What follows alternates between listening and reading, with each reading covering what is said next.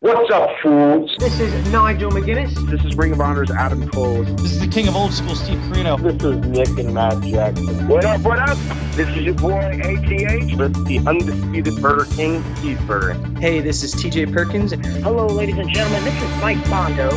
This is Bobby Fish, one half of Red Dragon. It's the It Boy, Red Titus, and you're listening to the ROH Podcast. Or is it ROH Cast on ROHWorld.com? They say they made all podcasts equal. They were wrong. Stay wankers. These three guys are something like FBI agents. Be careful.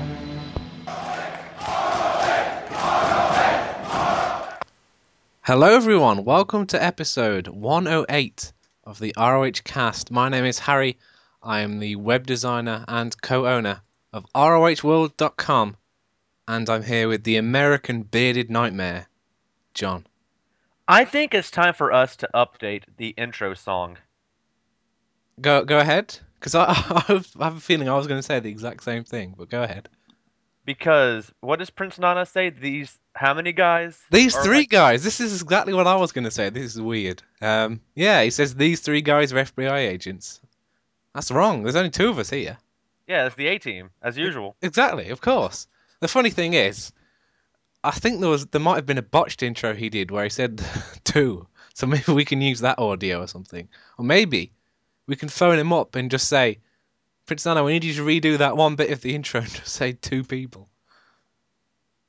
I think he'd be more than happy to do so. I think we've got other clips of Prince Nana that we can put in that intro, maybe get rid of that line about FBI agents. I was hoping we could just use that as an excuse to get him on the show again. We have got that line where he says, me and you are porn stars, so we can always put that in the intro if you want. We could add that. So this week, the Ring of Honor TV was Road Rage once again. None of us have seen it because it's Road Rage from a show we've already seen. I believe they show the main event from Death Before Dishonor. They sure do. XI11. I'm sure there's other stuff in there because that wasn't an hour long. So yeah, we're going to kick the show off by reviewing the Ring of Honor in Hopkins show from the 28th of September, which I believe is called a New Dawn. Is that a New Dawn? Is that it? That's it. Yeah. Both me and John have seen it. So for the second week in a row, both of us have watched a Ring of Honor show to discuss and review. We went through the results last week, and now we've actually seen it on the video on demand. So the show began with Adam Cole coming out in a very smart suit. He essentially was talking about how his world title win, and he was interrupted by Jay Briscoe, who says that he. I loved it when Adam Cole said, "Who let this homeless guy in the building?" when Jay Briscoe appeared. And he basically said he wants to be world champion and he will be as soon as he's cleared to fight. And that was the end of that, basically. Then we got to our first match, where Red Dragon defeated Monster Mafia, who were making their debut in Ring of Honor. What did you think of Monster Mafia? I thought they were pretty good. I can see why Ring of Honor fans wanted them in, because this was my first chance to ever see Josh Alexander and Ethan Page as well, and I've heard a lot about them. Mm. So I could see definitely why... You know, people wanted to see Monster Mafia as part of the Ring of Honor roster. And after this, I have to agree. I thought they looked really good in their match with Red Dragon. And I have to say, Kyle O'Reilly is probably the most improved wrestler on the roster over the past year. Yeah. When you compare him to, you know, pre-Red Dragon to where he is now. But for the match itself, I thought it was a very good match and a great way to start the show. I thought this was... You know, the perfect way to start a show, the perfect opener was something like this. Yeah, I mean, they definitely impressed me. I'd be glad if they were brought back. I think they've apparently got visa issues at the moment, so they'll have to cancel some bookings because they're both from Canada and they've got some visa troubles or something. So what is going on with Canadians and their visa issues? I don't know. Yeah, Kyle O'Reilly had some green card issue or something. I don't know. But yeah, Monster Mafia definitely impressed me, and I'd hope they get brought back in. I thought it was funny at the start when I can't remember which one. He has like the headgear type thing that Rick Steiner used to wear, and so some of the crowd are doing the dog bark for him. That quickly went away when they sort of were impressed with his in-ring ability. So yeah, both guys impressed me. I'd definitely like to see them be brought back. And I was thinking that in these matches where Kevin Kelly is all by himself, because unfortunately he was for this match, they should mic up Bobby Fish, because he shouts a lot and he says some funny stuff while he's in the ring. Just mic him up. Let us hear it. It's better than Kevin Kelly. Excuse me. Then we get to Mark Briscoe defeating Silas Young. Now, we complained about this when we read the results, but I'm actually okay with how it happened. I was going to say the exact same thing, because it's not like he beat him decisively. He kind of caught him in a roll-up and got the win, and Silas Young immediately attacked him afterwards. Yeah. So I was fine with how it went down. I thought the match itself was pretty decent. I enjoyed it. Yeah, it was. Oh, I should add that this is where Adam Cole actually joined Kevin Kelly on commentary to try and stop our ears from bleeding for a full 3 hours. I thought Adam Cole did great on commentary the entire night, to be honest. He was fantastic. Yeah, obviously he couldn't commentate on his own match, but that'd be interesting. And he wasn't there for the TV title match, but he was there for the rest of it, and I thought he did a great job, so I'd be happy with them having more wrestlers take on these guest spots in commentary, because they obviously have no one to use permanently on these sort of B shows. So I think having the wrestlers step in and do it is a great idea, really. And they had Bobby Fish doing it for a while. I don't know why they don't, kind of rotate him and Adam Cole and one other wrestler who can talk pretty well. Like a Kevin Steen would work fine. Yeah. Just have people who are wrestling that night come in like a couple of matches before their match to hype it up or something, and just anything to distract us from Kevin Kelly, because him by himself just really doesn't work. He was bad on this show again, Kevin Kelly was. Yeah, there's a lot of weird things that I'm sure we'll bring up as we get through the matches. So yeah, Briscoe essentially rolled up Silas to get a surprise victory, and then Silas got his revenge after the match, which then leads to the announced match that we'll talk about in the news. So good to see that it's going to lead to a little program between the two. So all for that. Take back the negative stuff I said about the result itself. Then we had Michael Elgin and Jay Lethal defeating Adrenaline Rush. What do you think of this match, John? I thought it was better than it had any right to be, because when you think of main eventer Michael Elgin, main eventer Jay Lethal, going against Adrenaline Rush, who, on their own are great wrestlers, but as a team haven't really accomplished that much. You wouldn't expect it to be this competitive a match, and I'm glad it was. It was a very, very good match. Yeah, it was. But it kind of took me a bit by surprise how much time they were given and how competitive they made Adrenaline Rush look. I suppose it kind of makes sense. This is one of the issues we had with the result on paper, is that they are actually a tag team, whereas Elgin and Lethal aren't. So I suppose they had to make it somewhat competitive. Otherwise, it'd be silly if they just went in and squashed them. True. I mean, remember, Elgin and Lethal have teamed up together before. Remember Border Wars? That's true, yeah. They have teamed up. So that's what I started thinking of while I was watching this. But there is a weird spot at the end of this match where Jay Lethal is going to go hit the top rope elbow. Oh, and Elgin did it. Elgin's just like, no, and he does it. What was that about? Why not? Elgin wanted to, as Adam Cole said, he's just stealing the spotlight. That was very weird. Also, that's another thing I actually found weird. Where were the commentators? Was all the commentary done in post? Because I kept on looking for them, but I did not see them. Yeah, because I was thinking, is Elgin going to go over and slap Cole or something when he keeps talking about him during the match? But I couldn't see them anywhere, so I get the feeling they did it in post, which is perfectly fine. It was just sort of weird, because there was this one table, but the commentators weren't on there.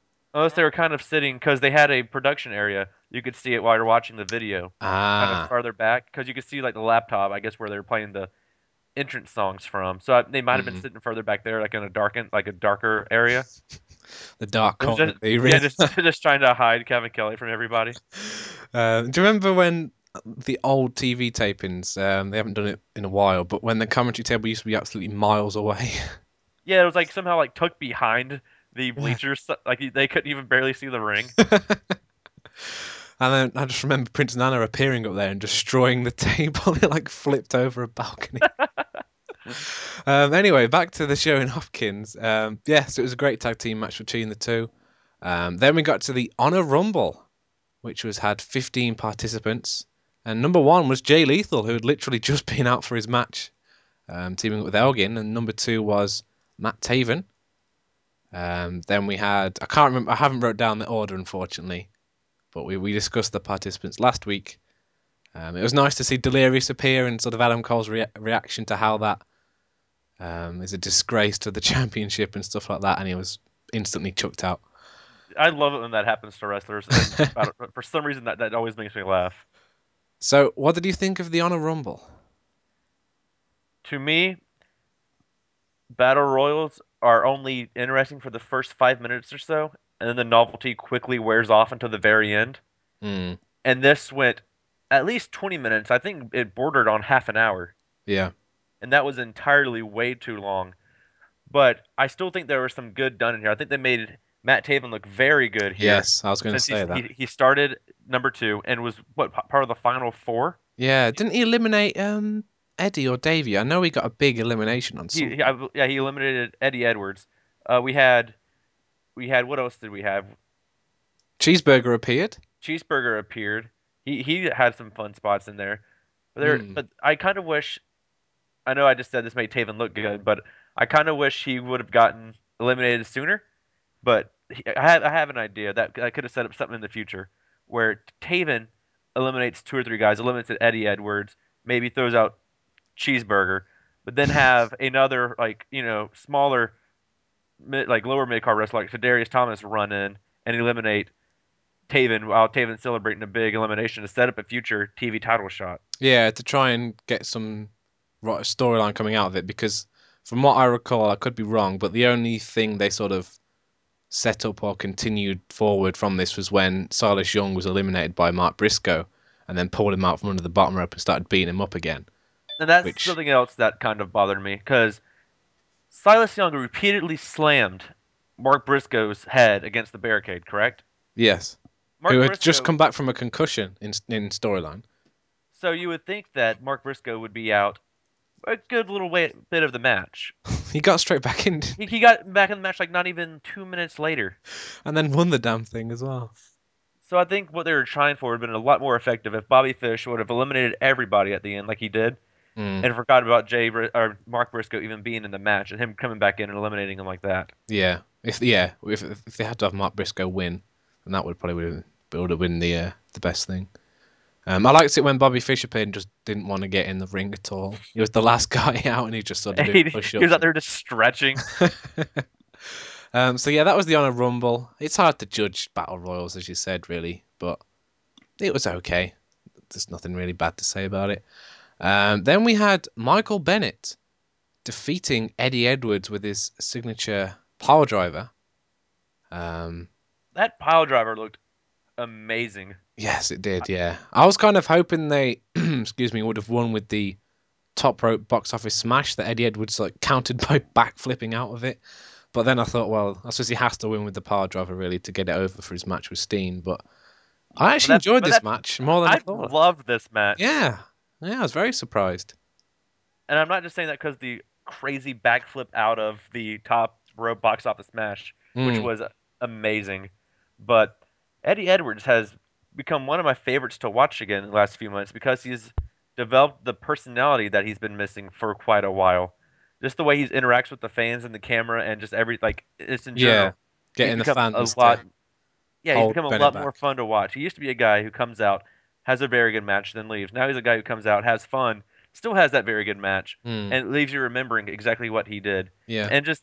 That pile driver at the end though was just brutal looking. It was, yeah. I was honestly surprised how much I enjoyed this match, considering we have seen it a few times before, haven't we? On sort of late this sort of time last year, I believe they were having that rivalry. The Brutal Bob got involved, and yeah, I was definitely impressed with this. So good stuff. I don't know what else to say really.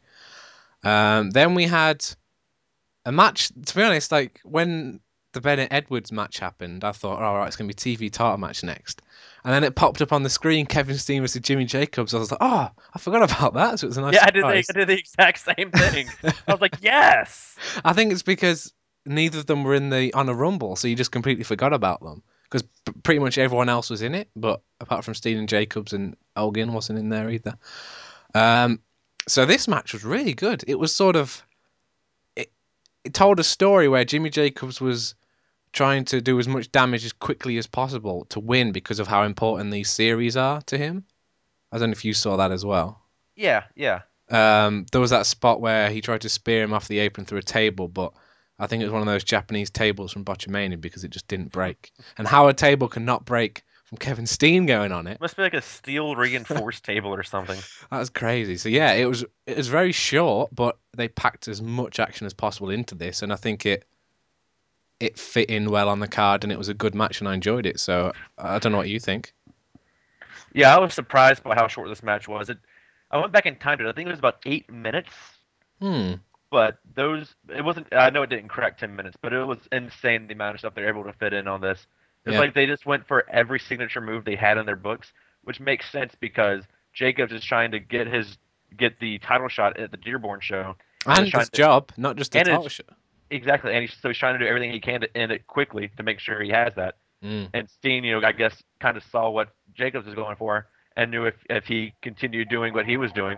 And I'm getting so many freaking phone calls right now; it's ridiculous. But if you need to go and take that, I can talk to the RH Cast Force. Yes, please do. So yeah, I think perhaps you could say that Kevin Steen was trying to end it really quickly to stop Jimmy Jacobs from getting a job, perhaps. He was part of that big Scum feud, so maybe there's that element to it as well. So I definitely think this was a good match, and it was sort of a perfect length, and it told a good story. So, yeah, nothing to sort of complain about there at all. I don't know if John's back yet, but... I am back. There we go. Up next, we had the TV title match, as Matt Taven successfully defended the belt against Davey Richards and Roderick Strong. I think Scarlett wins the award for most pointless skirt ever. It must have been about 5 centimeters long. It was insane. And at the start of the match, Davey slaps Scarlett on the ass and then runs around the entire ringside for a victory lap, climbs on the top rope and then howls. And then at one point, I think after the hoop bar heights got outside the ring, he was sort of wiggling his crotch at them. It's a different Davey. It's more sort of what we saw at Night of Hoopla, I think, where he's, as you say, with Eddie Edwards. Yeah, this is the Davey Richards and Eddie Edwards I want from now on. Not the serious promo followed by Dan Seven. Davey Richards, and I'm Eddie Edwards, and we are the American Wolves. I want this. The hunt is on. Yes, I want this fun-loving American Wolves. Yeah, it was. It's good to see that different side of him. And there was one point, it was really early on in this, where Davey Richards and Roderick Strong were, I think, yeah, for the first couple of minutes, they were both teaming up on Taven and just beating the crap out of him. And Kevin Kelly decides to chime in and say that Davey and Richards legitimately despise each other, which was clearly evident in their teamwork. Well, there's another moment I forgot to mention during the Honor Rumble when Davey Richards first came in the match. He charged directly at Kyle O'Reilly, started beating him down. That happens for a good 10 to 15 seconds. And then Kevin Kelly goes, "Do you think when Davey Richards enters this match, he would go after Kyle O'Reilly, or will he go after Matt Taven, who he has the TV title match with later?" I think Cole and Adam called him out. Like, yeah, he's like, he's already going after O'Reilly. Oh, that was brilliant. And there was another one. Actually, we forgot all about these Kevin Kelly things in the Michael Bennett. We try to forget as much Kevin Kelly as we can. That's true. In the Michael Bennett Eddie Edwards match, when they were talking about the Glory by Honor main event and the champions versus the all-stars and explaining the rules and everything, the 2-hour time limit and all that nonsense, and he was saying, oh, if anyone pins Adam Cole, and then he cut himself off and said soaring and scoring because Eddie Edwards did a dive and he sort of, I don't know if it's like Tourette's for him, he just can't control it, he has to say it when that happens, but he said soaring and scoring and then never explained what happens if anyone pins Adam Cole. So, John, I don't know what happens. You'll have to tell us in the news, because there could be fans who have watched this Hopkins show and have no idea what happens if they pin Adam Cole. Do they get a prize? Do they get some cake? What happens? I'll have to find out in the news. That's called the ultimate cliffhanger Kevin Kelly just did. That will make you buy Glory by Honor just to see what he's talking about. What the stipulation is. Yeah, like what happens. So, I think we were on the TV title match, the Triple Threat. I enjoyed that match. I thought it was good. I don't know what else to say about it, to be honest. I thought it was good, but I'm still burnt out on the Davey Richards and Roderick Strong interaction that we've saw so many times during Jim Cornette's Oh, there wasn't that much interaction between the two of them, though, unless I'm. But they were still in the same match, and I don't want to see that for another 5 years. That's how much their interactions between 2010, 11, and 12 just burnt me out on them wrestling each other. I like how I think it was the end of the match. Silesia ran in to give I don't know, a Samoan drop or something to Davey, who was able to counter it into an ankle lock on her. And then that resulted in Taven capitalizing to pick up the win by rolling Davey up and grabbing the tights. He did actually hit the climax on Roderick Strong, which didn't look very effective for some reason. Was it just me? It just didn't look that devastating this time when he used it on Strong. But overall, it was a fine match. It's weird because for Taven, this should be a huge victory, beating Davey and Roderick Strong in the same match, but it kind of feels like not that important. Is it just me? I completely agree. It's like they're treading water until they can find something important for Matt Taven to do. I mean, I'm worried he's going to lose the TV title at Final Battle, I want to say. I think there's a no more contendership match we'll talk about later. So why are you legitimately worried about that? Is that bothers you? You stay awake at night. It can't happen. It cannot happen. Because by the time Final Battle rolls around, he would have had a 10-month title reign. Wow. Almost. Yeah, when I think it was Kevin Kelly pointed that out, I was like, "What? How's he been champion for so long?" Not really. I mean, he's got some big wins, but every single one has hoopla involved. So, or the ones that we remember anyway. So it's very strange. Anyway, I think Matt Taven, I think he works well as this kind of hoopla champion. But for some reason, I just see him as more of this kind of babyface kind of wrestler. That's the way he carries himself. I always thought he'd be better as a babyface, and I don't know why. I just decided to throw that out there. Then we got to our main event, which was for the Ring of Honor World Title, and as Adam Cole defended against Mark Briscoe, winner of the Honor Rumble, who was actually competing in his third match of the evening. So. Is this Briscoe Mania? Yeah, this is the equivalent of that Harsamania show we had a couple of years ago where he wrestled 3 times. So this will be forever known as Briscoe Mania. And Adam Cole won the match by, I believe... Mark used a J-driller. Cole kicked out by putting his foot on the rope, or he grabbed the rope. And then he sort of feigned an injury, pretending that he couldn't move or he was injured or something. And then... use that sort of distraction to capitalize, hit the Florida Key, pick up the win, and then he quickly scurried away as Jay Briscoe appeared, and he was being held back by security and Cheeseburger, who the fans recognized and started chanting Cheeseburger to end the show. So what did you think of the main event? I hated the ending so much, so very much, because there is no consistency between when they check on wrestlers like that to make sure they're okay, and they just call it off saying, "Oh, he's knocked out." I kind of liked it, the ending, in a way, because if you remember when these two had the last had a match, Mark Briscoe took some move and was, having concussed-like symptoms or whatever. And then Adam Cole, instead of letting Todd Sinclair check on him, superkicked him in the head and gave him a J-driller. Whereas in this case... which makes sense. But in this case, Mark Briscoe was sort of letting Todd Sinclair check on him, which obviously then backfired as Adam Cole was able to. Well, isn't the point of a wrestling match to hurt your opponent to where you can pin him? If you hurt where you can pin him, get back on him. Don't let the referee see, "Oh, is he okay for me to fight again?" That's just something that really annoys me, and I hated it. I thought the main event was okay.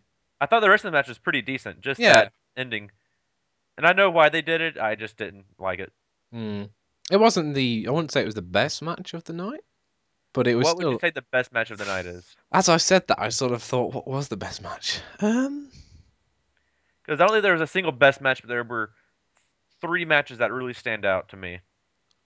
The opener, I thought, was very good. The Adrenaline Rush versus Michael Elgin and Jay Lethal match. I think that might be my favorite one. And then the Steen, Jimmy Jacobs... sprint, 8-minute sprint. This is a consistently good show, I would say. There's a lot of very good, but I don't think anything great. Yeah, there's nothing that's like a standout that we'll be using in sort of match of the year discussions at the end of the year, but it was a solid show. And I'm happy having consistently good, solid reviews. Yeah, I'd rather have this than like a one-match show, I think, because this is a lot easier to sit through. Exactly. I'd recommend this show, to be honest. It's kind of what a B show should be, I think, where it's consistently good, but there isn't that great, match of the year style match. They're saving those for the big events, but they have something like this that's solidly good. Yeah, I think that's... I definitely recommend it. I know we'll have a written review coming to the website soon. Yes, I will write a review for the website, and I'm trying to decide what I want to give the overall score, because I think it's better than a 3.5, but it's lacking the great match it needs to give it a 4. So I wish I give it a 3.75, but I'll figure that out. Our review system does not currently support that, but I can always change it if needed. So that wraps up our review or roundtable discussion of the A New Dawn. I keep thinking I'm going to botch it. A New Dawn show from Hopkins. We're going to have a review of the Baltimore show, which we'll talk about later, whenever that does appear on Video On Demand. So now that we've wrapped up the review, we'll move on to the latest Ring of Honor news, which you can always find on our forum at ROHWorld.com.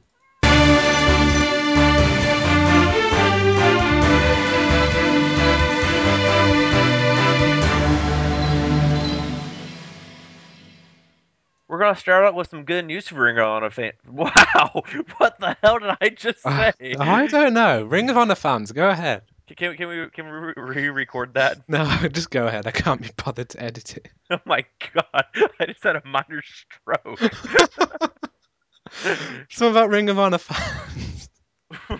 We will start off with some good news for Ring of Honor fans, as the American Wolves appear to be staying with the company for the time being. The two former world champions have not had calls from the WWE following their tryout several weeks back, according to a post on the ROH World forum that cites the Wrestling Observer newsletter and the WZR online. The WWE has signed two performers, Dylan Mile and Leah Van Dale, per the reports, so it begs the question if the WWE is interested in the American Wolves, who are currently wrestling in Ring of Honor on a per-appearance basis. Interesting. Good news for Ring of Honor, but...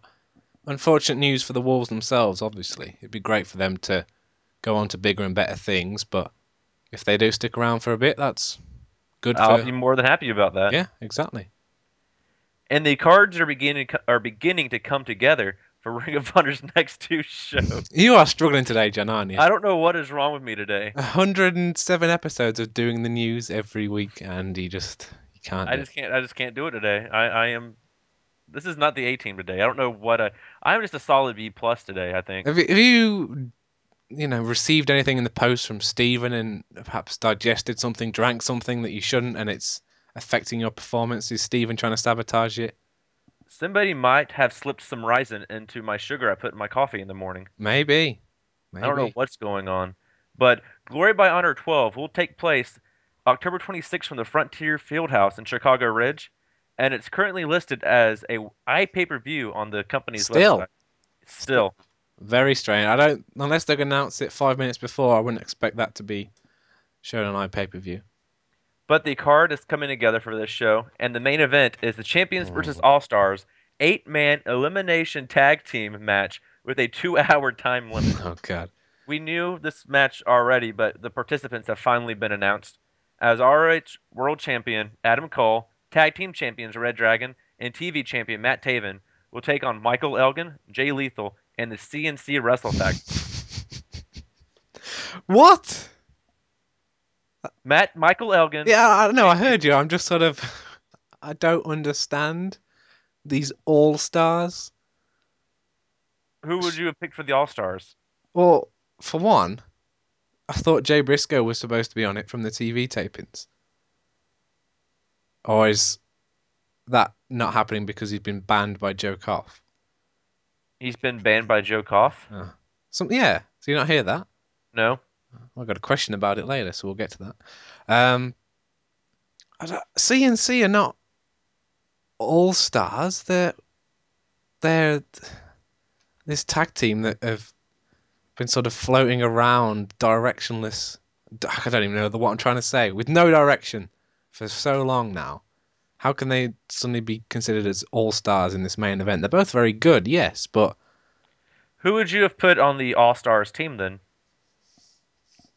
You'd have Elgin, Jay Briscoe, Jay Lethal, and Kevin Steen. But I think what they were going for... Roderick Strong? I think what they were going for in this match was somebody who could challenge for the world title in Michael Elgin, somebody who's TV title level in Jay Lethal. He's world title. He was... But he recently challenged for the world title, did he not? I mean, for the TV title, did he not? Yes. So I think that's what they're going for. Back and forth between the two belts. But what I think would have made more sense to me, at least, would have been, like you said, Michael Elgin, Jay Briscoe, Kevin Steen, and either Lethal, Roderick Strong, Davey Richards, Ciampa. Yeah, but what if they would have done another tag team? Who would they have included? The American Wolves. But do we really want to see the American Wolves and Red Dragon again? That's the problem with this match. It's confusing because when the TV spoilers came out, everyone thought that it was whoever pins the champion gets a shot at that champion. But it's only Adam Cole. So if any of the All-Stars pin Adam Cole, they will receive a future world title shot. And apparently it's only if they pin Adam Cole. They still haven't clarified if submission's allowed. So it kind of defeats the point of having a TV title contender and a tag title contender in there, doesn't it? Because there's no opportunity for anyone to get a TV title shot out of this, and that's pointless earning a TV title shot anyway because all of Matt Taven's matches are for the belt. So why would Matt Taven and Red Dragon even participate in this match? What do they have to gain? Yeah, it made much more sense when I'm guessing they were just incorrect reports, or maybe they've changed it when if a champion is pinned, you get a title shot. So you could have some guy getting two title shots in a hypothetical scenario if he was to pin two of the guys. So ideally, what would you say the best outcome of this match is? Well, obviously someone's going to pin Cole, aren't they? I wouldn't be surprised if Elgin pins Cole thanks to Jay Briscoe and it sets up a triple threat. I can see that happening. I would love to see either Caprice Coleman or Cedric Alexander pin Cole by a big shock and get a TV, a title match on TV. But there's no TV taping until next year now. Oh, that's right. Because when is this title shot for? As they announced? Is it Final Battle? The future. Wow. Very specific. Yeah, I'm going to go with Elgin will pin Cole, but only because Jay Briscoe will come out through the crowd, distract Cole, and then he'll cut a promo saying, "Hey, I helped you get that shot, Elgin. Why don't I get it?" And then triple threat. That's my prediction. Yeah, you're probably right. We also knew last week that'll be Kevin Steen versus Michael Bennett in a pile driver versus pile driver match, where I believe the winner will hit a pile driver to win. Yeah, I hope it ends in a small package or something. That would be fantastic. There's just no power drivers used at all. Yeah. Ends are like a box office smash or something. And Paul London will take on Roderick Strong. And there's been some new matches announced as Mark Briscoe will take on Silas Young in a continued feud from a Silas has to beat him here. I believe so. It would be ridiculous if he loses again. He lost to him. He was eliminated by Mark in the Rumble. He's beat him up twice, yes, but now he needs to get that win. And the match 4 of the Jimmy Jacobs Trial Series when Jimmy Jacobs takes on Adam Page. Yeah, that should be a pretty good match. Should be good, yeah. And Lisa Verone, more commonly known as Victoria or Tara, depending on which company you like better, will be part of the autograph signing. There's no word on any other inclusion of her during the show, but she will be at the autograph signing. I can't imagine her coming in to wrestle because there is no Women of Honor division, so... Finally, did that division just die, just randomly? I think Steven destroyed the division. He achieved everything he wanted to accomplish here, and he left. That's what happened. Well, we should thank him for his for his sacrifice. He's removed himself from the podcast, and doing so has destroyed the division somehow. And Ring of Honor's November 2nd return to Cincinnati, which is called the Golden Dream. We had a lot of discussion about that name, didn't we, before the show? We sure did. It's shaping up to be a great, great card. Some might say better than Glory by Honor's main event. I'm saying better than Glory by Honor as a whole so far. Oh, okay, go ahead. Ring of Honor World Champion Adam Cole defends against Kevin Steen. There's our final battle out the window. There's a four-corner survival match where the winner gets a world TV title match at Final Battle. Wait. Let me just stop you right there. Why? Because they need somebody to challenge for the TV title at Final Battle. But any match with Taven is for the belt, so why is there a process to earn a title shot anymore? Am I the only... That just doesn't make any sense to me. I guess this is your right to face Matt Taven. So now it's a right to face Matt Taven, and so when he's on a show, if no one has earned the right to face him, we'll just get the night off, because any match is for the belt, obviously. You see what I mean? It makes no sense. Yeah, I didn't even think about that. Yeah. It makes sense to earn title shots for the others, but this one, no sense. But in this completely pointless match now, Tommaso Ciampa will take on Jay Lethal and Mark Briscoe and Michael Bennett. All right. Who do you think will win? I want Ciampa to win, and Ciampa to destroy Taven and win the belt, but I'm worried they're going to give it to Bennett. Aren't you the one who's been complaining for 2 years that Bennett didn't win the title at Final Battle? That time, 2011. That time has passed now. It's too late. Give it to Ciampa. Yeah, I agree. I think Ciampa has to win some gold to give him some kind of credibility, because who has he beaten yet? Did he ever beat Jay Lethal in that feud, or did... Because he was in full unbeatable mode then. I don't know if he ever actually managed to get a win. I don't know, but that was a year and a half ago, if it happened. I mean, he was injured for a while, I remember, but... But who has he beaten? He hasn't beaten anybody of note. He must have, in the tournament. Who did he beat to advance in the tournament? That's a good question. Moving on from this topic. Actually, I just... completely off topic. I went to try to find out the results from his tournament matches. Mm-hmm. On Ring of Honor's homepage, they have Kevin Kelly's face from when Outlaw Inc. attacked him at ringside. Brilliant. And finally, the third match that's been announced for the November 2nd show is Jimmy Jacobs' fifth match in the Trials Series when he takes on Roderick Strong. That's better than Glory by Honor, some might say. It's a lot better than Glory by Honor. And, also on the November 2nd show, the TV title will be defended, but they haven't said against who yet. Well, has anyone earned the right to wrestle Matt Taven? That is the question. Well, okay, you could make the argument that it is Final Battle, Ring of Honor's biggest show of the year. So you might need to earn a chance to even appear on that show, let alone fight. Yeah, you guys under contract, you must earn the right to wrestle on one of our events. Like, what? It seems silly now that stipulation's in place. And that wraps up this horribly botched news segment for the week.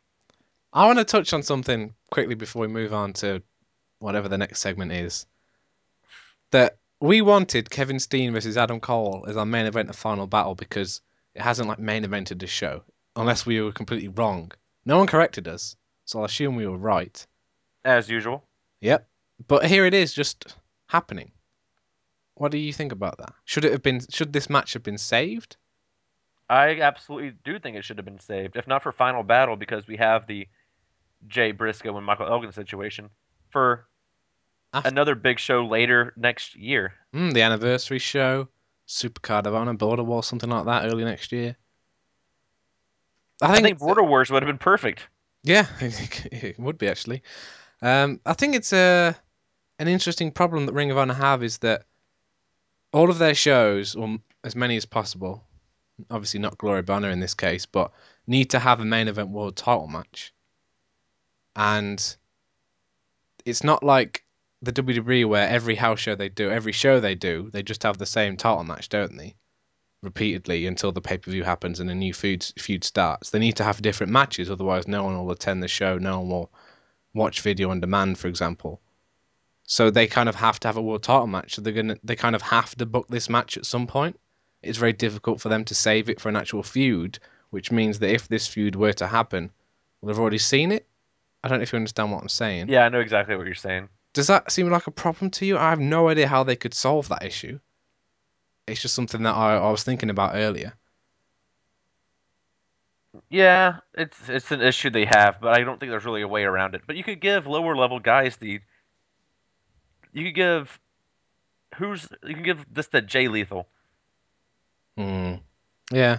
You can give this match to somebody, even bringing like an outside name who's fairly well known in the area. Ricky Marvin. Give it to someone, maybe to Tommaso Ciampa. That's not a match people are going to buy as a main event for a pay-per-view, but I think that'll be a match that'd be perfect main event a show like this. And speaking of Tommaso Ciampa, do you know who he beat on his way to face Adam Cole? Go ahead, you found it, have you? Silas Young and Michael Bennett. So no, has not defeated really anybody. Yeah, he needs to win that belt. The TV title I'm talking about. So anyway, tangent aside, we're now going to talk about the results from Ring of Honor in Baltimore. Does this show have a name yet? Not that I know of. Okay, so generic show in Baltimore, which took place this past Saturday, October 5th. Oh, wait, no, it is the Charm City Challenge. There we go, the Charm City Challenge. Okay. So we've got the results here, and we'll have a review whenever it appears on video on demand. In the opener, Eddie Edwards defeated Adam Page with the Die Hard. Roderick Strong defeated Tadarius Thomas, Antonio Thomas, and Caprice Coleman with the Stronghold. Outlaw Inc. defeated the Blackout. And that was supposed to be the Monster Mafia, was it not? I think so, yeah, but they had to pull out just their visa issues. Adam Cole did a promo thanking Joe Koff for banning Jay Briscoe from the building. Roderick Strong appeared and demanded an ROH World title shot. Adam Cole refused, telling Strong to get to the back of the line, and he talked about all the victories he has over Strong in the past, like when he beat him for the TV title. I'm sure he mentioned Ringmaster's Challenge. He's beat him quite a lot recently. Apparently Strong had already sort of run off. It's like a scenario where the kid runs off to the parent. He'd run off to Nigel McGuinness, and the world title match had already been booked for the main event. So why even demand it? Why not just go, hey, I have a title match with you tonight? That's why I'm confused. Maybe the report is a bit weird, but I don't know.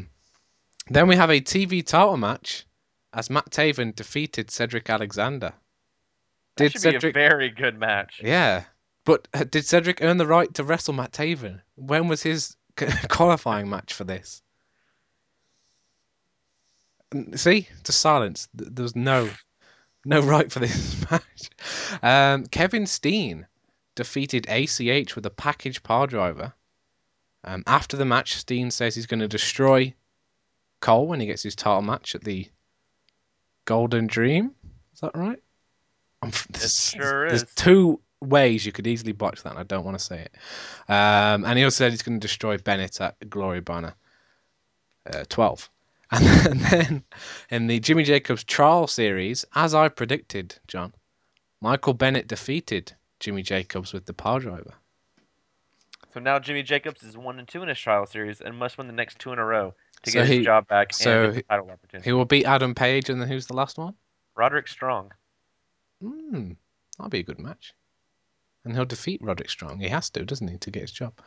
And what does he get if he wins? I can't remember. He gets a title shot at Dearborn, Michigan.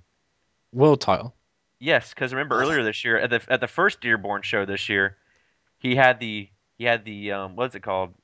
The Proving Ground match against Adam Cole. Which that was really good, favorite, that was, yeah. One of my favorite matches of the year from Ring of Honor. So just imagine what they can do when they have a lot more time to work with in the main event. Them two main eventing for the world title, I'm sold. There we go. So then we have the tag team title match. Red Dragon successfully retained against Jay Lethal and Michael Elgin with the Chasing the Dragon on Lethal. Outlaw Inc. were at ringside eating pizza during the match. I want pizza. Is there any word on what kind of pizza it was? There's not yet. We'll have to watch the video on demand to report back on what type of pizza. Okay, what's your prediction? It's just going to be a pepperoni, isn't it? Something simple. I'm thinking, I don't know. I want to go pepperoni and onion. Oh, yeah. Okay. We'll have to check back next week to find out. Then we have the main event for the world title as Adam Cole successfully retained against Roderick Strong. Kevin Steen was on commentary during the match. That'll be entertaining. You were saying that earlier, weren't you? Why doesn't Kevin Steen appear on commentary? He got in the ring after the match, but Bennett appeared and attacked him, and then Michael Elgin made the save. So there we go. And it was also announced that Ring of Honor will return to Baltimore in 2014. Anything to add there, John? I don't think there's much we can add until we actually see the show. But on paper, this show looked, the matches looked really random and thrown together. But the results all kind of make sense when they're all said and done. So now we're going to move on to the questions and topics that you've sent in. There's several ways that you can send questions in for the show. You can tweet us at ROH_world on Twitter. You can go to our forum at ROHWorld.com, or you can go on our Facebook page at facebook.com/ROHWorld. I'm stalling to find the music. There we go.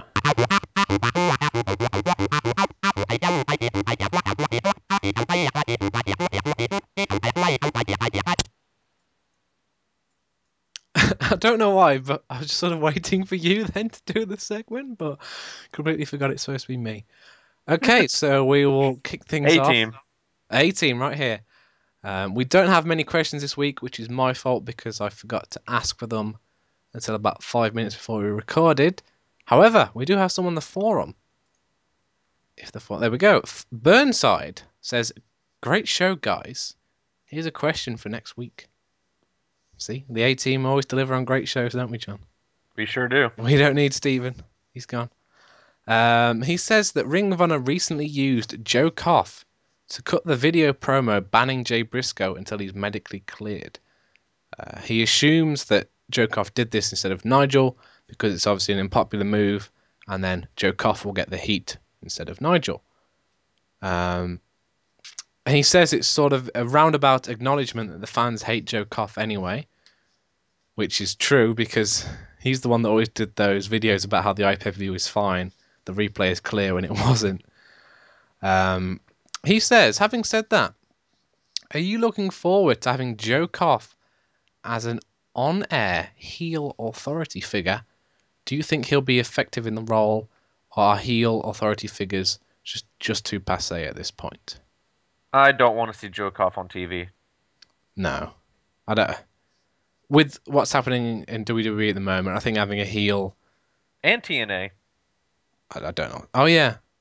Having a heel sort of authority guy is sort of overdone at this point. I mean, we've got Nigel there. Joe Koff's not an actor, is he? He's an actual businessman. He's not a performer of any kind, so I don't know if his heel promos... Well, the shyness, he always comes across as a bit of a douche, so maybe just him being himself would get enough heat. But I think Burnside made a good point in that using him to announce things that the fans won't like is probably a good idea as opposed to... I think that is a good idea, especially if it's kind of keeping him off camera and somebody just says it, like a wrestler says it, like Joe Koff said this. I think it could be very effective. Do you not think him on camera at all, even if it's just a YouTube video? Maybe YouTube videos, maybe... The post-show things they do on YouTube. The ones where Kevin Kelly undresses. Yes. Maybe that's Joe Koff's decision. Kevin Kelly, you must take your clothes off. But I think having him minimally involved could be good, but I don't want to see him on TV every week.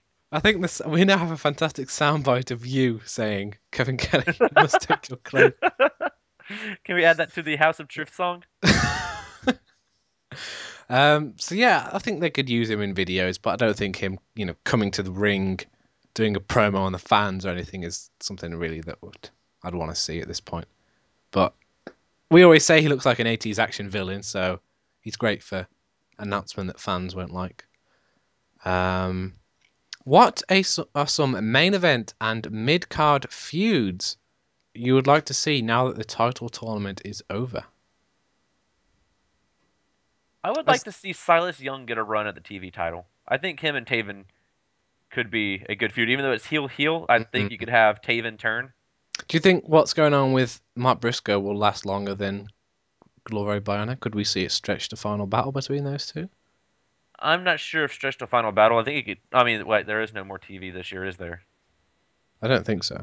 I could be wrong on that. I don't believe there is. I think you could have Silas cheat to win at Glory by Honor and then have a rubber match at Final Battle. Because yeah, I guess otherwise, both of them are just going to have thrown together pointless matches at Final Battle, aren't they?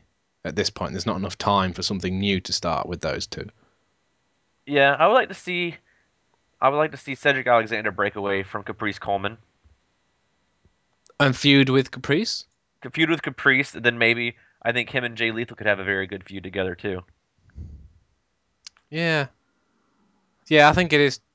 Do you think they should just give up with C&C then? I think it's too late at this point, isn't it? I think they're really building the fact that they really want that one-on-one title shot. And I think that if they lose that title shot, that Caprice could turn on Cedric, Cedric could turn on Caprice and say you're the reason you've been like held back or something. So you want Cedric as the heel during that feud? Yes. Not... You can't boo a preacher. You could. We had Reverend Devon. True. What? I miss Reverend Devon. Reverend Deacon Batista. I think Cedric as a face might be better. I don't know what it's like on the mic. That's all. So I don't know if heel promos would work. I could see Caprice doing them fine. But yeah, I think get a good feud going between those two is much better than having them just float in the tag team division for all of eternity, having about 20 title shots, never actually winning the belts. I don't think they will win the belts at this point because I think Outlaw Inc. are the next tag champs, which is not... I don't really want to see that. I'm okay with that. I like Eddie Kingston, though. Yeah... I don't know, perhaps I'm just not that... I'll see this match with Blackout, but I've not been that impressed with any of the Outlaw Inc. stuff I've seen that like so far. I mean, I suppose all they've done is beat up martial law, haven't they? Which, you know, anyone, even Adam Page can do that. Yeah.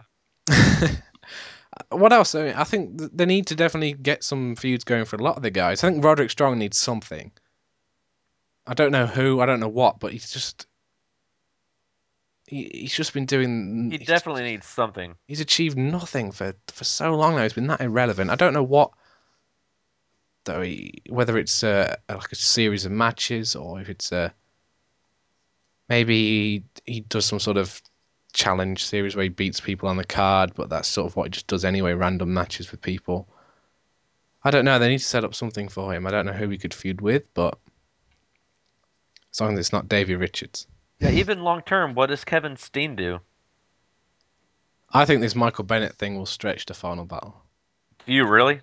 Yeah. What else are either of them going to do at Final Battle? Well, Michael Bennett could have a TV title shot. It depends if he wins that match at the Golden Dream. Yeah. I don't know. We're not bookers. That's why we don't have a job. We like to pretend we are sometimes when we talk about Ring of Honor, but I don't even have the roster page open. I'm sure that's how Delirious does it. Just sits on the roster page and just stares at it. Just connects the dots for a random show. So Felka Pat has another question. Would you like to see Ring of Honor release biographical DVDs similar to what WWE releases for their wrestlers, with behind-the-scenes interviews and promos, not just matches? If they could do it well, absolutely. Yes. I didn't realize the question wasn't over yet. And if so, which wrestlers do you think should be featured? Which wrestlers? Can I just go down the list? Adam Cole? You're just on the roster page and you're just saying names. Yeah, Adam Cole, Davey Richards, Eddie Edwards, the Briscoes. Roderick Strong, Jay Lethal. Maybe Michael Elgin at this point. Truth Martini, definitely just for the documentary. I don't think the Ring of Honor could legally sell any sort of documentary on Truth Martini. But yeah, I think I prefer those, to be honest, watching rather than having a DVD that's just the same wrestler wrestling 15, 20 times. Yeah, when I get those DVDs, I never watch the matches. I always just watch the documentary portion.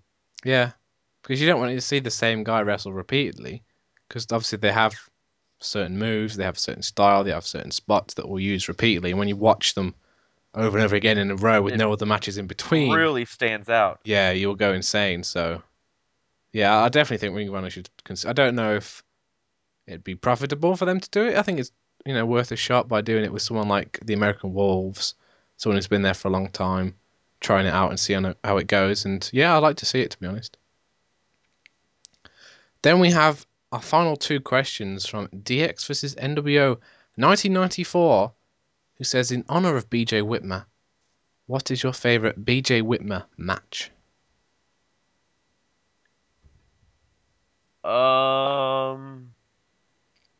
This is a tough one for me because a lot of Ring of Honor RH cast force out there will know I've only watched Ring of Honor since, was it Death Before Dishonor 8 or something like that?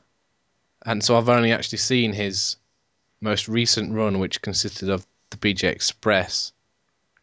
I forgot they even existed. And then I only realized the other day because I was looking at the Glory by Honor 11 card to sort of see what we were doing this time last year. And I just remembered how fantastic that show was. And then I noticed right at the end of the card was the BJ Express taking on Wrestling's Greatest Tag Team. Him, BJ Whitmer, and Charlie Haas had some very good chemistry wrestling each other. They did, actually. If you remember that, they had some very good matches with each other. Yeah, they worked perfectly, like wrestling each other. It was... Oh, I do miss Charlie Haas. Maybe it has to be something from the BJ Whitmer and Jimmy Jacobs series back in the day. Do you have a specific match, or? I can't remember any. I've vaguely remember watching them. I'm like you. I didn't come into Ring of Honor till late 2008, early 2009. So a lot of that was before my time. Mm. But I bought some DVDs from around that time, and I know some of them had some of the matches on there. But I can't remember which ones were done where. But I remember they had some very good matches, crazy brutal matches together. Mm. And his final question. Would you be in favor of seeing Drake Younger in ROH? No, I cannot stand Drake Younger. I have no idea who he is. Where does he wrestle currently? He was in CZW for a while, but now he's becoming bigger and bigger in PWG. He was somebody who did mostly death matches, but he actually had some wrestling ability, which was I always thought was, you know, why do death matches if you can actually wrestle? Yeah. And he has slowly stopped. I think he swore off doing death matches earlier this year, and he's been doing mostly normal matches in PWG. Mm-hmm. But he's still using a lot of pointless weapon shots, and it's just I just can't stand it. Wait, so he's not doing a death match, but he's got ridiculous weapons? Yes, yeah. I mean, he's still like getting like power bombed on open chairs and stuff like that. Hmm. Just stuff I just don't like him. I've never been a fan of his. He's talented. He's absolutely talented, but I just never have enjoyed watching him. So there we go. That wraps up. Let's end this on a negative note today. Yeah, that was a bad question. I shouldn't have done that question last. Any other topics you want to bring up, John, so we don't end on such a negative note? I am looking forward to the Golden Dream. There we go. When is the Golden Dream? November 2nd. So it's the week after Glory by Honor. And then what do we have between then and Final Battle? There's a couple shows in between then and Final Battle, actually. There's the Dearborn show, November 15th. And there is a Columbus, Ohio show the next night. Then there's Final Battle. So there's still 4 shows in between now and Final Battle that they can use to set up things.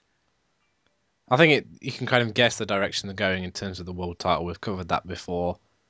In terms of the TV title, we'll find out the Golden Dream. How about the tag titles? Outlaw Inc., do you think we'll be getting the title shot of Final Battle?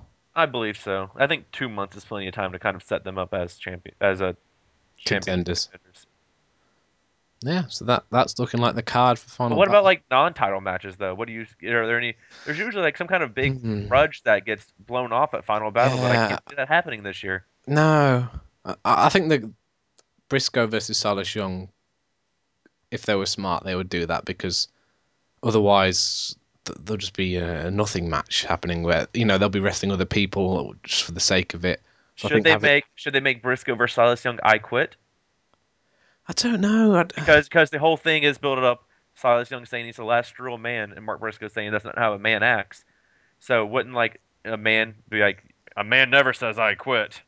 Maybe not an I quit match, like a no DQ match or something between the two, because of the sort of backstage, well not backstage, but outside attacks on the ring and into the guardrail and stuff. I don't know. In terms of the rest of the card, like, yeah, there's not really, unless they suddenly get a feud going out of nowhere, where two guys all of a sudden hate each other. Can they get the CNC stuff going before then? If that were to happen in our fantasy world? That's what I was thinking, but they're not going to have the title shot at Glory by Honor. They're not getting the title shot, as far as I know. They're not owed a title shot, are they? I believe they are owed a title shot. What for? They've had about 20 of them. They pinned Kyle O'Reilly at Death Before Dishonor. Remember? wait. So if if you pin a champion, you should get a title shot. That's how the rule's always gone. But what? Not a Glory by Honor though. So not if you pin the TV champion at Glory by Honor. No, but that's a different set of rules and circumstances. But what I'm saying is they've already been built up saying they've had so many title matches with outside interference. They want one more match where it's just one-on-one. They've already said that. And it's already been in a news wire and everything. So that implies they're getting a title match in the near future. Okay. Right? Yes. Maybe it'll happen at not Cincinnati, Dearborn or something.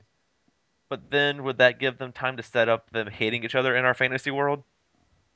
I just think it's a fantasy world and they're not going to split up. They're just going to lose the title shot and then earn another 5 next year or something.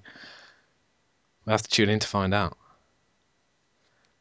So that brings an end to episode. Was that a positive or negative way to end the show? I don't know. We tried to end it in a positive way. There's got to be something positive going on, John. Come on. What are we looking forward to? Adam Cole's continued reign as Ring of Honor World Champion. I'm looking to someone finding out what his theme music is so I can listen to it with that crowd. I'm intrigued. And I'm looking forward to his match with Kevin Steen. So there we go. There's some positivity to end the show. Do you remember when these podcasts would just be pure negativity, when Ring of Honor was really bad, like mid-2011? Was that when it was? No, we didn't start doing it until late 2011. So when was it? Oh, it was like summer of 2012. Was it? Yeah, because Jim Cornette's been gone for about a year now. Yeah, my mind's all messed up with the dates of stuff. With the drugs. Let's just end it on that note, drugs. Okay.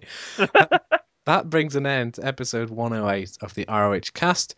We do hope you've enjoyed this week's show. Be sure to leave a review on iTunes or let us know any of your feedback. You can contact us via email, contact@ROHWorld.com, or Twitter @ROH_world, or Facebook. Facebook.com/ROHWorld, and of course the forum at ROHWorld.com. Tune in next week for our preview of... No, it's not Glory by Honor next week, is it? We talk about something next week. There will be a Ring of Honor discussion next week on this show. In fact, there's new TV this weekend, John. There we go. We'll talk about that. So tune in next week for the latest Ring of Honor news and discussion, and hopefully we'll be able to review the Baltimore show. So we will see you all next week.